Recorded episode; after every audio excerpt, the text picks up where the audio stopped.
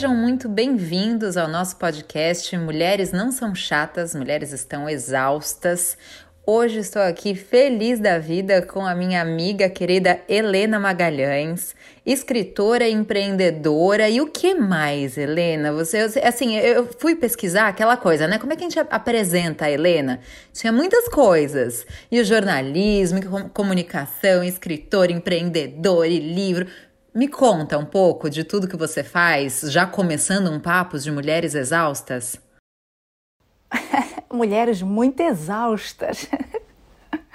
Eu acho que posso dizer eh, esta palavra bem clichê, self-made woman, não é?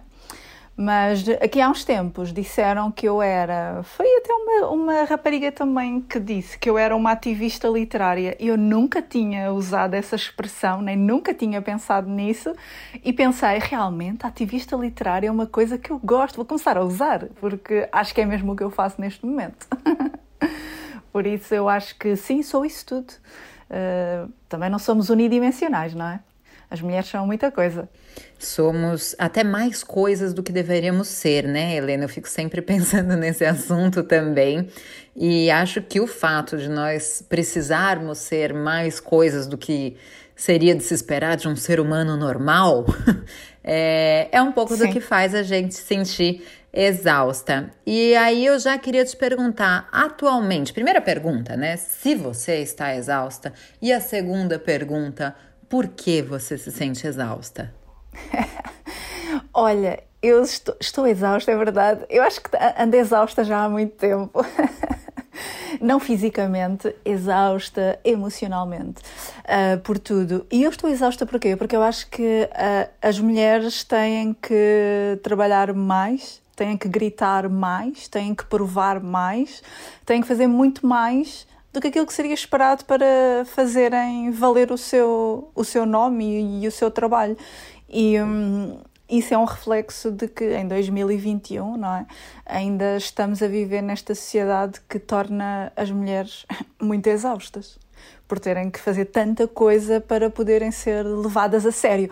E agora só mesmo aqui uma brincadeira, quando antes de começarmos a gravar, e eu perguntei, ah, vai ser, vamos ter vídeo, não é? Ou vamos ter só som?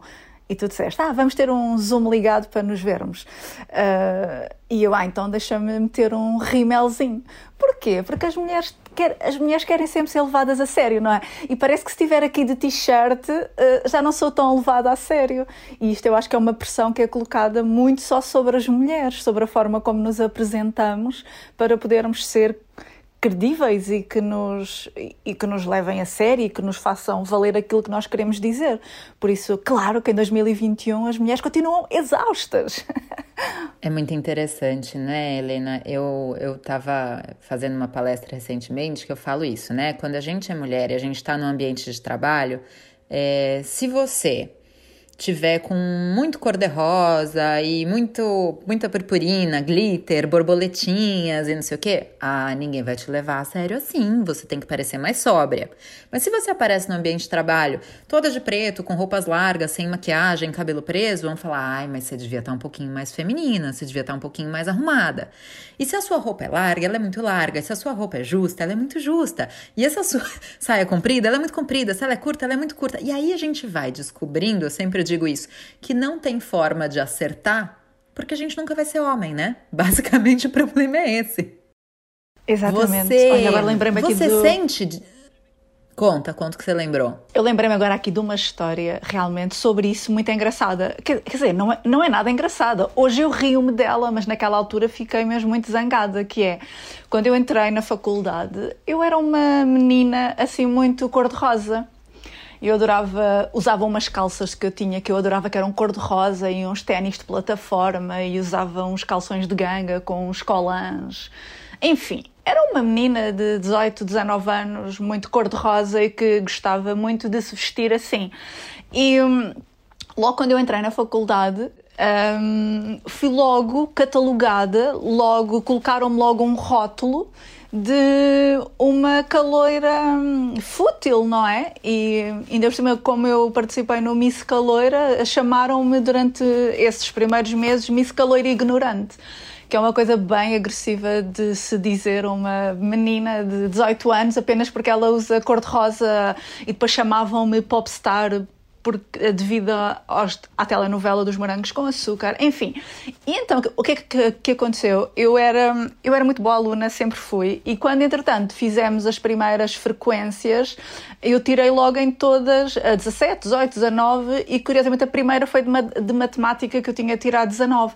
Então, o que é que fizeram? Foram dizer ao velhote do senhor professor, que era, era um amor, era o professor Tomé, foram dizer-lhe que era impossível eu ter aquela nota e que eu tinha que ter feito alguma coisa porque a Miss Caloiro Ignorante não podia ter aquela nota. E foi mesmo engraçado, naquele primeiro ano, uh, quando as pessoas depois começaram a desconstruir esta imagem que tinham feito de mim, e eu passei de Miss Caloiro Ignorante para uh, uma pessoa extremamente levada a sério, porque tinha notas bastante altas. Mas não deixa de ser triste, como só porque eu usava umas calças de ganga cor-de-rosa e uns calções curtinhos, era muito assim espalhafatosa, foi-me logo dado um rótulo só pela minha roupa. Eu, olha, eu ouvindo essa história, Helena, eu, eu não só acho que é, é uma história que a gente precisa ter crítica, mas é uma história violenta, né? Eu, eu ando muito militante da gente admitir as violências enquanto violências. Né? Tem várias coisas na nossa história que a gente fala, ah, foi indelicado, ah, foi grosseiro, ah, foi isso, foi aquilo. E a gente tem que admitir coisas violentas. E um, um, uma alcunha, né, um apelido, porque a gente tem ouvintes brasileiros e, e portugueses por aqui, é, um apelido desse é uma coisa extremamente violenta, né? E aí eu queria aproveitar esse gancho para você contar, né? Porque imagino que muitos dos nossos ouvintes te conheçam, mas alguns deles também não, provavelmente nossos ouvintes do Brasil, que você conte um pouquinho dessa sua trajetória que eu acho que é super inspiradora, né? De o que você estudou, passando para os seus livros e virar empreendedora e, e esse negócio maravilhoso que você tem hoje, que eu sou fã. Ai, obrigada! Então, Uh, eu tirei, quando eu tinha 18 anos, eu fui tirar políticas sociais porque hum, eu não me imaginava a ser jornalista, porque achava que andar de microfone na rua atrás das pessoas era aterrador. E uma vez que não, literatura era uma coisa muito, muito de hobby, não se falava muito nisso, eu fui para, hum, fui para políticas sociais porque queria trabalhar com mulheres. E entretanto, como não sabia o que é que eu havia de fazer e tive ali uma crise de identidade aos 18 anos, uh, fiquei um ano parada em que não me inscrevi na faculdade. E durante esse tempo que eu tive parada, acabei por eh, fazer uma formação no Conselho de Refugiados e fiquei muito envolvida nesses temas de trabalhar com mulheres uh, nas fronteiras e mulheres de alguma forma excluídas e decidi ir para políticas sociais porque queria mudar o mundo e trabalhar com mulheres e fazer tantas coisas que pudesse fazer. Um, e entretanto, claro que quando me propuseram ir para Erasmus, eu tinha muitos ataques de pânico e eu pensei, onde é que eu estou metida? Porque eu não consigo ir para a Espanha, mas imagino que no futuro, num corpo adulto que eu vou ter, neste corpo hipotético, eu não vou ter ataques de pânico e vou poder ir para o fim do mundo. Que nunca iria acontecer, não é? Mas eu estava muito, tinha muito esta fantasia de que quando eu fosse adulta ia ser diferente e demorou muito tempo a eu e sofri muito com esta própria visão que eu tinha de mim própria, de me sentir muito uma grande fraude, até comigo mesma. Mas entretanto acabei o curso, sabendo que nunca iria fazer aquilo que eu achava que ia fazer, e, hum, e entretanto, depois na altura meti-me meti num outro curso de criminologia, porque tinha entrado num projeto europeu de, de igualdade de género e tinha estado em Bruxelas, no Parlamento Europeu, na Comissão Portuguesa para a Igualdade de Género, e estava muito envolvida nestas questões novas novamente e queria muito trabalhar com mulheres de alguma forma e fui fazer uma formação, uma pós-graduação em criminologia focada na violência de género. E gostei muito e queria muito trabalhar nisso e o que é que aconteceu foi como me senti durante muitos anos muito infeliz porque aquilo que eu imaginava que eu podia fazer, que eu sonhava, que eu via, que eu idealizava que era essa profissão, na prática não era, não é? Na prática era muita burocracia e muita papelada e muita frustração por não haver respostas em Portugal. E então ainda, ainda trabalhei em violência doméstica e gostei muito, mas do nada Uh, eu acredito sempre que às vezes damos tantas voltas, mas as coisas acontecem quando têm que acontecer, não é? E, e, eu achava piada que todos os professores achavam que eu ia seguir jornalismo ou que eu ia seguir uh, culturas, alguma coisa do género, mas uh, entretanto, aí nos meus 25 anos, já não me recordo muito bem, em 2011 ou 10, acabei por ir trabalhar para uma revista que não tinha nada a ver com aquilo que eu fazia, mas que eu sentia-me tão infeliz naquela altura que quando me perguntaram o que é que tu gostas de fazer, escrever, então anda a trabalhar para cá. E aquilo mudou a minha vida, obviamente, e a escrita voltou a entrar na minha vida quando eu já nem sequer pensava muito nisso e, e de repente percebi que aquela voz que eu achava que podia ter na parte das mulheres, que eu podia ter através da escrita, não é? E acabei por uh, entrar por aí completamente fora das minhas previsões.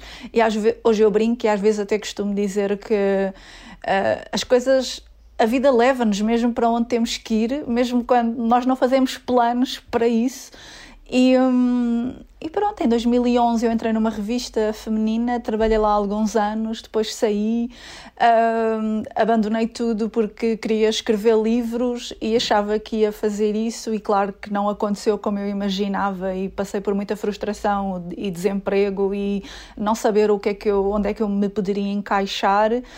E, hum, e de repente estou aqui, e de repente aconteceu. Sabe o que, que eu gosto muito da sua história, Helena? Acho que, além de eu me identificar em muitos momentos, eu acho que é uma história muito real, né? É uma história, eu imagino uh, que a gente vai ter muitos ouvintes, uh, provavelmente muitas mulheres uh, portuguesas, brasileiras, e as pessoas que seguem o meu trabalho, que seguem o seu trabalho, e imagino que muitos ouvintes do, do Observador em geral, Muita gente tem vontade de escrever, né? Muita gente sonha em publicar um livro. É um sonho muito constante, imagino especialmente com os seus seguidores e os meus. E muitas vezes as pessoas perguntam, né, qual que é a fórmula mágica para virar escritora? Como é que faz? Eu escrevo e mando para uma editora, e é uma resposta tão difícil de dar. Porque eu falo assim, a minha história é uma história de tantos acasos também, sabe? E eu fui estudar direito e de repente eu tô escrevendo no Estadão e de repente uma editora me contata e acertos e erros e isso, e portas que se fecham na nossa cara. E, e, e, demissão por causa de censura política, como no meu caso. E aí depois eu migrei para uma revista na qual eu pedi demissão antes mesmo de começar, porque eu já vi que eu ia ser censurada de novo. E aí o que eu acho é que quando a gente tem histórias reais, histórias humanas como a minha, a sua, a gente mostra para as pessoas que Primeiro, não tem fórmula mágica. Segundo, é, não tem a história de ah, a pessoa nasceu com um dom, a vida dá certo. Não, a gente rala, a gente aprende, não é né, que nem aquelas pessoas que nascem com uma voz magnífica e de repente são descobertas né, num, num, num programa daqueles de que a cadeira gira. A nossa história não é essa. E aí eu acho que a gente tem uma agravante, aí eu peço para você contar a segunda parte da sua história, né, que é o, o HM Book Gang, é, contar, né, do, do, do, clube de leitura, dessa proposta de mesmo virar uma ativista literária, de promover mudança através da, da leitura. É, mas primeiro conta sobre isso, que depois eu vou querer puxar o assunto sobre ser mulher e ser escritora e ser empreendedora, ou pelo menos tentar, né? Porque basicamente todo dia o que a gente tenta é continuar trabalhando, porque parece corrida com obstáculo, mas a gente volta lá. Conta do HM Bookgang pra gente. É, parece mesmo uma corrida de, de obstáculos. E hum, olha, o HM, olha, por acaso eu acho engraçado as pessoas dizerem HM Book Gang, porque é só Book Gang, o HM já não está lá a fazer nada. o HM é só para, para, para o nome, mas oficialmente é Book Gang apenas. Um, o Book Gang surgiu exatamente. Ah, uma coisa que nunca, nunca pensei sequer é que eu no outro dia li uma coisa onde diziam que grandes projetos, grandes negócios, grandes marcas, empresas, o que seja, surgiram para responder a uma coisa muito individual que uma pessoa tinha, sem saber que isso poderia ser uma coisa que fosse responder a tantas mais pessoas. E, e o Book Gang foi exatamente isso que eu na altura estava desempregada e hum, não, não, estava desempregada propriamente dita, porque eu era freelancer e também fazia muitas coisas, inclusivamente aqui para, para o Observador, que foi uma casa durante três anos para mim, durante uma fase bem difícil, em que hum, eu precisava de dinheiro para pagar as contas e sobreviver, e tinha que escrever enquanto escrevia aquilo que eu queria que era livros. E, hum, e tudo de forma muito acaso, lá está, é tudo muito acaso. Eu tinha o esboço de uma, de uma história que andava a escrever já desde 2015, um, que depois viria a ser o meu segundo livro, e andava a apresentar a editoras e ninguém queria, ninguém estava interessado, obviamente. Mas entretanto, uma, uma editora tinha achado piada. A, a, a, a umas histórias, a uns posts que eu escrevia num blog que eu tinha que eram assim mais irónicos e eram um bocado uma sátira às relações e aos homens e sugeriu-me não esse livro que eu estava a escrever, mas sugeriu-me outro, escrever outro, que eu não queria e que eu achei que era um bocado ridículo, e, mas pensei, bem, se isto é o que eu tenho que fazer para abrir esta porta, eu vou fazer isso vou escrever esta sátira aos homens, às relações e seja o que tiver que ser.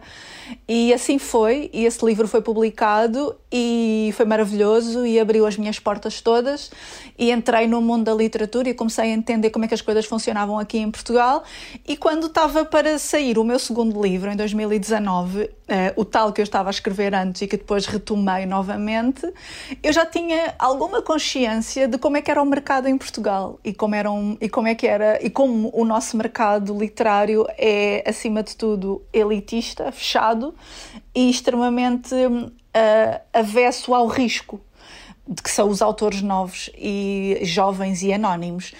Eu já estava consciente de que ia ser muito difícil comunicar o meu segundo livro e hum, estar na imprensa, estar nos média e comecei a pensar em estratégias. O que é que eu posso fazer para descobrir leitores, para encontrar potenciais leitores do meu próprio livro?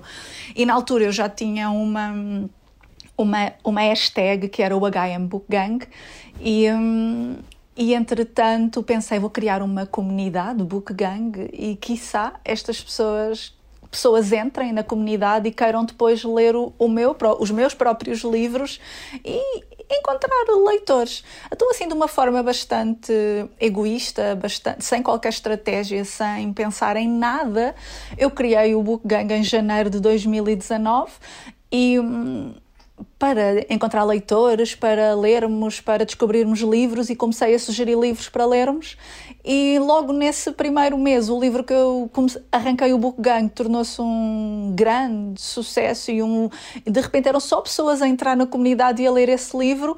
E eu pensei, bem, está a correr melhor do que aquilo que eu esperava. Agora espero que estas pessoas todas leiam o meu próprio livro. Foi assim uma brincadeira sem, sem pensar em nada. Helena, você sabe, a gente tem que ir para o nosso intervalo, Sim, mas antes de, ir antes de ir para o intervalo, eu queria só contar uma história que eu não sei se é uma lenda urbana, mas na volta você comenta. Que tem uma história de um livro qualquer que você indicou, que eu lembro que estava na Feira do Livro aqui de Lisboa.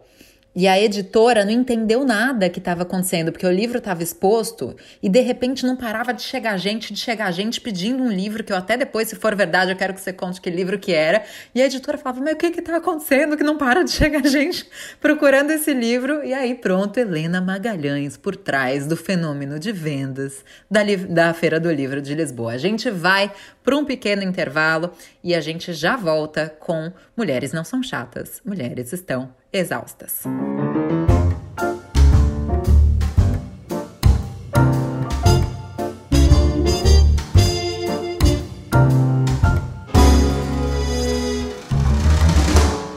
Estamos de volta com o nosso podcast Mulheres Não São Chatas, Mulheres Estão Exaustas, hoje com a querida escritora Helena Magalhães. E Helena, eu deixei o pessoal com uma história no intervalo de uma essa lenda urbana do livro Fenômenos de Vendas da Feira do Livro de Lisboa, que foi culpa sua, não foi? Essa história é verdade, não é? Conta pra gente que história é essa. essa história é verdade. E foi bastante bom para mim porque honestamente foi em, em junho de 2019 uh, tinha o Book Gang seis meses de vida e foi exatamente quando eu comecei a perceber que se calhar o Book Gang era uma coisa mais séria do que aquilo que eu tinha imaginado, era mais do que uma mera comunidade, clube do livro, digital, era uma coisa mais séria e eu também não fazia ideia. E efetivamente, quando começou a Feira do Livro de Lisboa, uh, eu comecei também a ser contactada para quem é esta Helena Magalhães que está a sugerir estes livros que não param de vir pessoas à procura deles todos os dias. E eu também não sabia. Uh, também fiquei a saber nessa altura e fiquei mesmo muito emocionada porque não fazia ideia deste. deste. Ai, desculpa, tive uma branca. Uh, eu não fazia ideia desta repercussão que estava a ter o Book Gang e eu acho que o livro que estás a falar é, era possível que fosse o Prodígio, porque era um livro que eu estava a sugerir nesse mês de junho e que ah, de repente era to toda a gente à procura desse livro e eles a perguntarem quem é esta Helena Magalhães? Mas quem é esta pessoa? e foi, e foi muito engraçado. Mas foi exatamente depois disso ter acontecido que eu comecei a pensar: eh, se calhar eu tenho que levar o book gang mais, mais a sério, se calhar isto é mais do que uma brincadeira no Instagram, é mais do que, do que isso. E, hum, e foi nesse mesmo verão que comecei depois a planear a questão de, de, tornar o Book Gang um, um clube do livro com venda própria, porque eu pensei, bem, toda a gente está a ganhar dinheiro, menos eu, que estou aqui desempregada e que, e que escrevo feita maluca sobre tudo e mais alguma coisa, menos sobre o que eu quero escrever, para poder pagar a minha renda. Se calhar eu devia começar a vender os livros e sobreviver a partir daí. Então, uma, uma mera brincadeira uh, uma, uma mera brincadeira na Feira do Livro que de repente foi o grande pontapé que eu precisava para eh, deixar de ver isto uma brincadeira e começar a ver como uma coisa séria. E nesse verão na altura eu tinha cá em Portugal uma grande amiga que tu também conheces, a Luísa, e eu estava com a Luísa aqui em Portugal e começámos a planear, uh, vamos tornar o Book Gang uma subscrição mensal em que as pessoas compram os livros do mês ao Book Gang. E, e, tivemos, e também é giro porque nessa altura também nos deram com tantas portas na cara e nós aqui há uns dias estávamos a recordar o momento em que nós tivemos uma, não é uma audiência, também não sei como é que se diz, tivemos uma chamada para ir à Startup Lisboa, à Startup Portugal, não sei, a apresentar o negócio e para entrarmos na incubadora deles e fomos literalmente enxovalhadas e só faltou baterem-nos.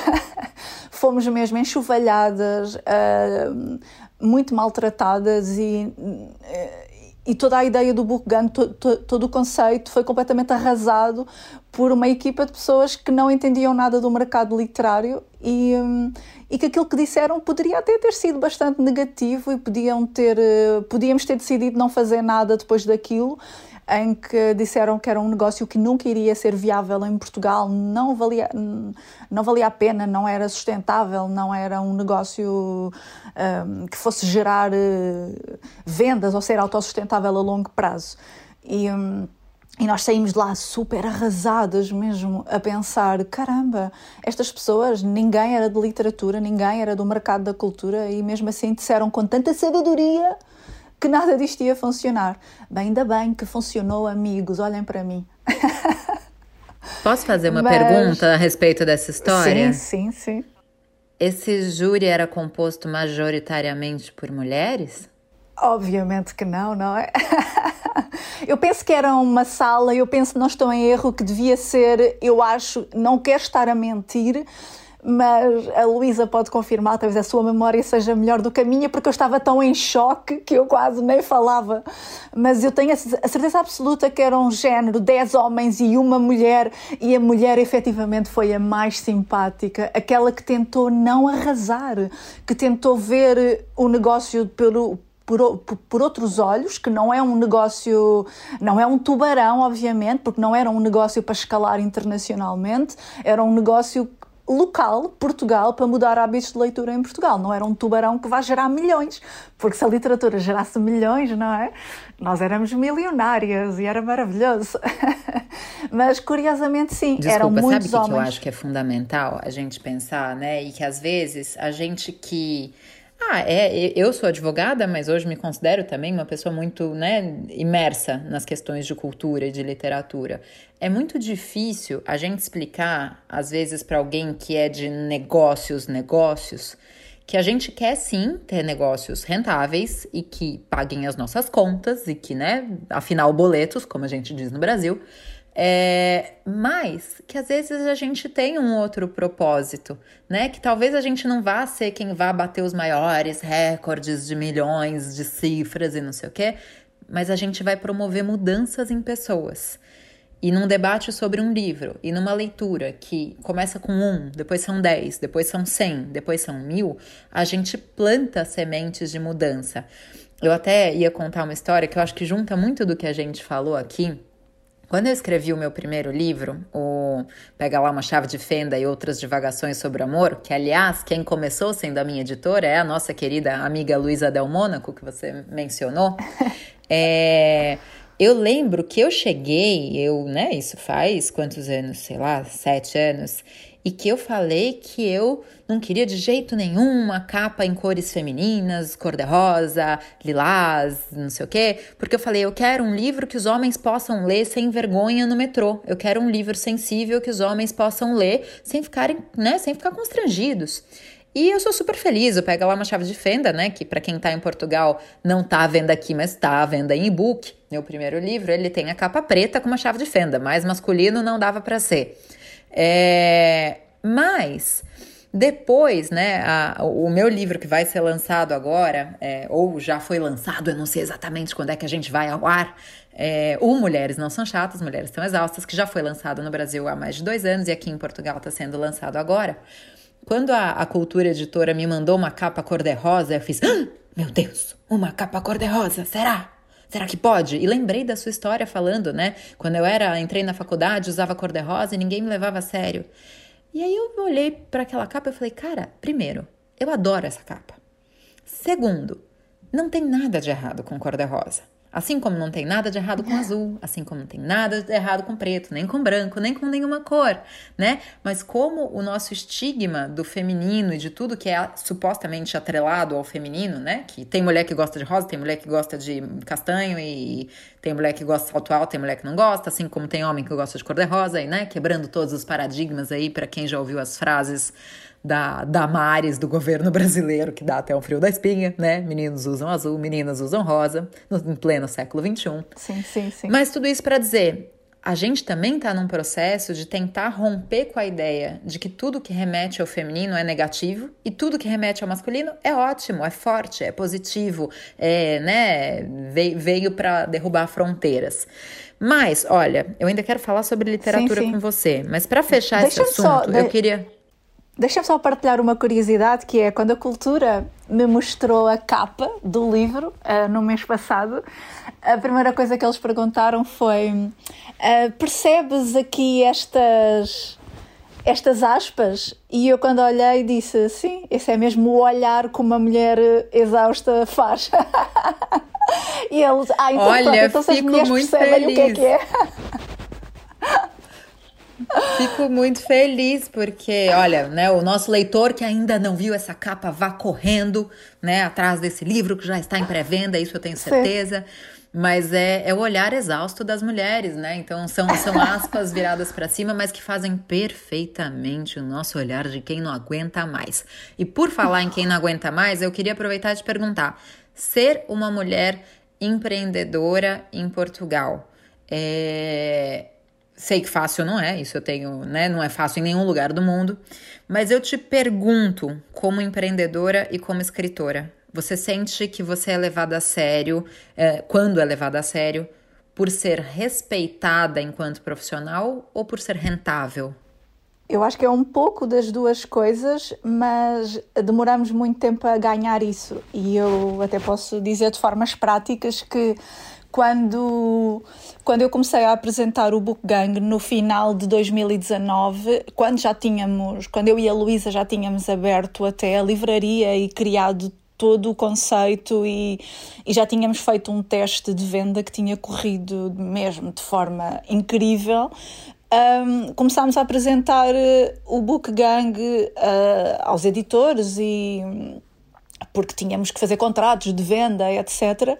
E, e muitos uh, não nos levaram minimamente a sério e desdenharam mesmo. E, e era difícil. E eu, pessoalmente, eu sou uma pessoa, uma mulher muito emotiva e eu levo tudo muito a peito e muito para o lado emocional. E, hum, e não, nunca era levada a sério e, as, e muito de mim e da minha ideia e que não vai funcionar e que em Portugal não é um país que este tipo de coisas possa funcionar. Nós somos um país muito tradicional. Os portugueses não vão comprar livros a uma subscrição na internet e, hum, e eu até me lembro em particular de hum, de estar em reuniões e de estar em situações em que estava mais do que uma pessoa e sentir-me sentir mesmo que me estavam a ridicularizar, porque nós olhamos para os olhares que estão a fazer e sentimos isso, não é? E sentimos aquele olhar mesmo horrível que é o olhar de, de desdém. E era muito difícil para mim. E, eh, mas eu, honestamente, eu pensava, epá, eu vou-vos mostrar a todos que vocês estão errados.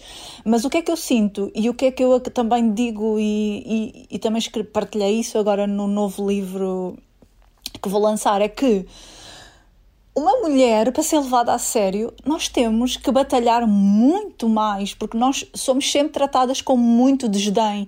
E honestamente, eu acho que só levam agora o Book Gang a sério pela, pelas questões dos números, não é?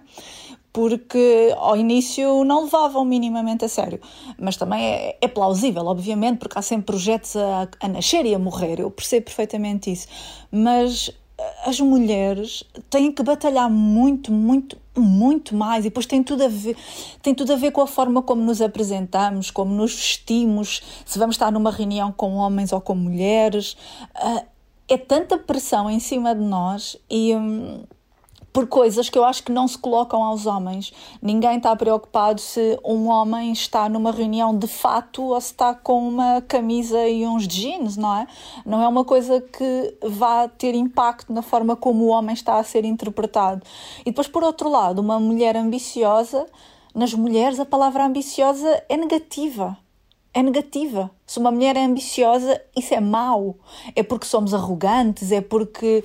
Uh, eu vou partilhar uma coisa mesmo triste que é uh, eu tive uma reunião uma vez com um, um homem, claro, tinha que ser um homem, obviamente, uh, que era dos cargos de direção de um grande jornal português e, um, e o que ele me disse foi mas tu achas que um projetozinho na internet vai ter qualquer relevância nas mudanças de hábitos de leitura em Portugal? E eu estava ali a fazer das tripas coração uh, para não chorar, porque é a verdade. Eu, eu sou muito emotiva e eu estava, assim, estava toda a tremer, tinha as mãos assim dentro das, no meio das pernas.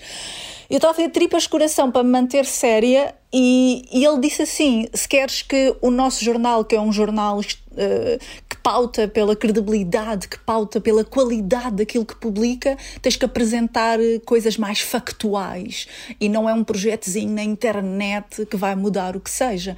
E eu saí de lá, uma pilha de nervos, eu cheguei ao carro, liguei para uma das minhas amigas, desatei a chorar, porque eu estava numa tensão tão grande. Eu não estava triste, não é? Estava era numa tensão tão grande por aquele homem que não me conhecia de lado nenhum, que ele estava ali a mostrar isto, isto é o que está a ser o book gang, isto é o que eu prevejo e isto é o que eu acho que vai acontecer, que pode ter impacto em Portugal. E ele, num minuto, destrói tudo.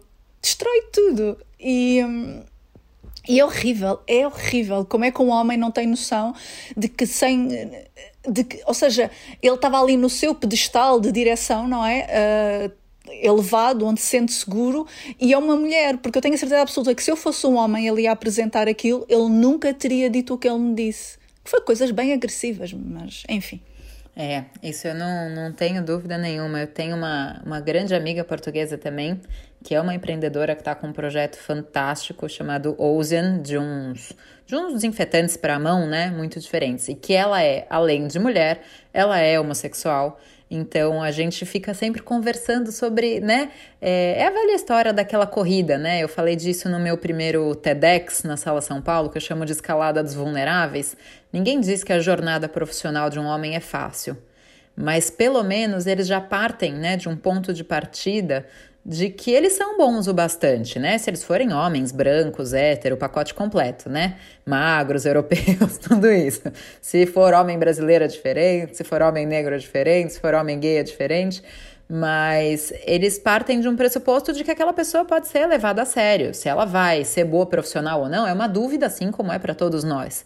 Mas a gente não tem que escalar aquela montanha só para mostrar né? Que eles não precisam escalar aquela montanha só para mostrar que a gente, olha, apesar de eu, ser, de eu ser mulher, eu acho que vocês podem me levar a sério, né? Aquela velha história. Ô, Helena, você sabe que eu acho que eu tenho uma notícia terrível para você. Eu acho que a gente vai ser obrigado depois a gravar um Mulheres Não São Chatas, Mulheres Estão Exaustas com Helena Magalhães, parte 2, porque a gente nem começou a falar de literatura, Helena Magalhães. Como é que funciona isso? Ai, meu Deus, é verdade! É assim, estou super eh, feliz com uma parte 2. Bora lá! Não, mas olha, realmente, eu acho que isso tem tudo a ver com o fato de de você ser uma pessoa com duas carreiras, né? Então a gente falou muito hoje sobre o fato de ser mulher e empreendedora e né, vencer barreiras, que eu acho que muitas das mulheres que estão ouvindo a gente devem se identificar, e espero que alguns dos homens, né, nem sei quantos vão, vão nos ouvir, mas que eles pensem um pouco que, né, vamos, vamos tentar presumir que todo mundo é igualmente competente. É, mas de qualquer forma, eu realmente queria que a gente que a gente combinasse aí na sua agenda uma próxima gravação, porque olha, eu tenho uma lista de perguntas aqui no meu caderninho, falando de tanta coisa sobre como que você organiza, para deixar o pessoal com vontade de ouvir o próximo, porque eu já decidi, Helena, você não escapa, que vai ter um próximo. Porque eu tinha uma lista aqui de perguntas, olha, para você ir pensando e para os ouvintes ficarem com vontade de é, como é que a gente faz para organizar as nossas leituras para não acabar lendo só livro de homem? Porque já parou? Quando a gente para assim, de repente, ah, agora é o Essa de Queiroz, agora é o Carlos Drummond de Andrade, agora é o Dan Brown, agora vamos ler Bauman, agora vamos ler Zizek, agora vamos ler. E quando você vê, não tem mulher, não tem negro, não tem africano, não tem, não tem nada, né? Então, é, ia te perguntar sobre isso, ia te perguntar. É, sobre as suas personagens favoritas mulheres da literatura, porque eu tenho as minhas que eu morro de saudade, personagens mulheres que eu queria que fossem minhas amigas da vida real, mas elas são fictícias. Então, olha, tinha uma lista de perguntas, então eu acho que mesmo na sua agenda turbulenta, Helena Magalhães, a gente vai fazer uma parte 2. Eu acho que sim. Também tenho muitas coisas para dizer e no Book Gang não há, não há homens, o Book Gang é 95% mulheres uh, autoras mulheres, porque e sempre que me perguntam porquê mulheres, eu digo sempre porque o último século foi dos homens, agora é a vez das mulheres. Por isso estou muito entusiasmada para esta parte 2. Olha, que bom, você sabe que isso me lembrou a, aquela juíza da Suprema Corte norte-americana que faleceu, né? A minha xará, eu sei que não tem essa palavra em Portugal, né? Xará é uma pessoa que tem o mesmo nome que a gente, mas a juíza Ruth e o sobrenome eu não vou saber pronunciar agora, acho que é Ginsburg, uma coisa assim, que perguntam para ela, né? Mas quando vocês mulheres vão estar satisfeitas com, com que número de juízes da, da, da Suprema Corte Americana, né? Quantas mulheres vão ter que ter lá para vocês estarem satisfeitas? E ela fala: eu vou estar satisfeita quando forem todas quando todos os juízes da, primeira, da Suprema Corte forem mulheres, porque até hoje eram todos homens. Então, né, vamos, como você diz aí, fazer um balanço com os últimos séculos. Exato. Exatamente, é verdade, é verdade, concordo. Então, muito bem. Olha, e eu nessa gravação faço questão de dizer, eu, Helena e a Beatriz do Observador que está acompanhando a gente, estamos 100% mulheres hoje aqui e agradeço muito a sua presença e o seu tempo. Hoje, Helena Magalhães, empreendedora, e no próximo episódio, Helena Magalhães como leitora e escritora. Querida, obrigada pelo seu tempo, pela sua disponibilidade e pela sua transparência, que eu adoro gente que vem aqui e conta que chorou, que ficou com medo, que ligou para as amigas. Não existe mulher heroína, nenhuma de nós é nada disso e nem precisa ser. É verdade. Obrigada. Obrigada a todos os nossos ouvintes e a gente volta logo logo com o nosso próximo episódio de Mulheres Não São Chatas, Mulheres Estão Exaustas.